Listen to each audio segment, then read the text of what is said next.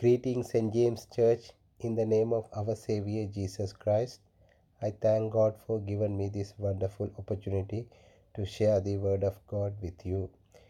If you look at today's Bible verse, the first Bible verse was taken from the Gospel of John, chapter 6, verse 51 to 58. John, chapter 6, verse 51 to 58. If you look at the uh, second Bible reading, which was taken from Ephesians chapter 5, verses 15 to 20. Before we move on to God's word, let's pray. Father Lord, thank you for this wonderful word. Father, help us to hear your word clearly and help us to live a fruitful life for your glory. I ask these prayers in Jesus' name. Amen.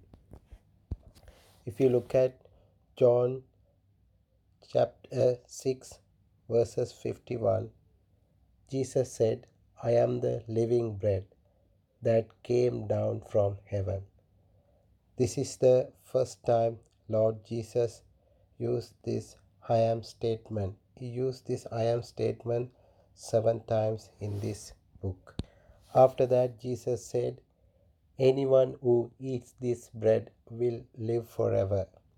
When Jesus said this, Jewish audience argued with them and asked, How can this man give his flesh to eat? They didn't understand the real meaning behind what Jesus was saying. They didn't understand the spiritual meaning of this. Jesus keep on saying this um, same thing again and again.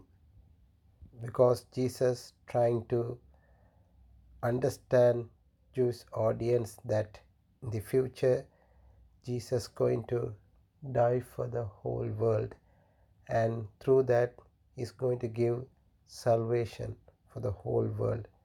They're going to have salvation and through that when they believe in Jesus, they're going to have everlasting life. Even today, children of God, Jesus wants us to understand the real meaning of communion. By your own experience, you know if you cut your hand, how painful it was for you. You can imagine how painful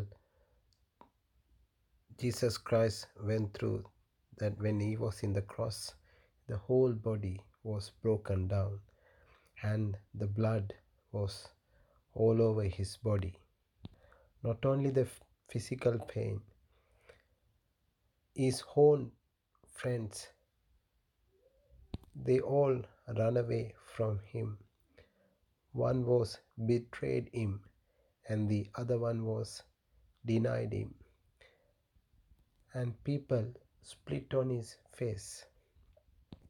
He went through all this painful experience to save you and me.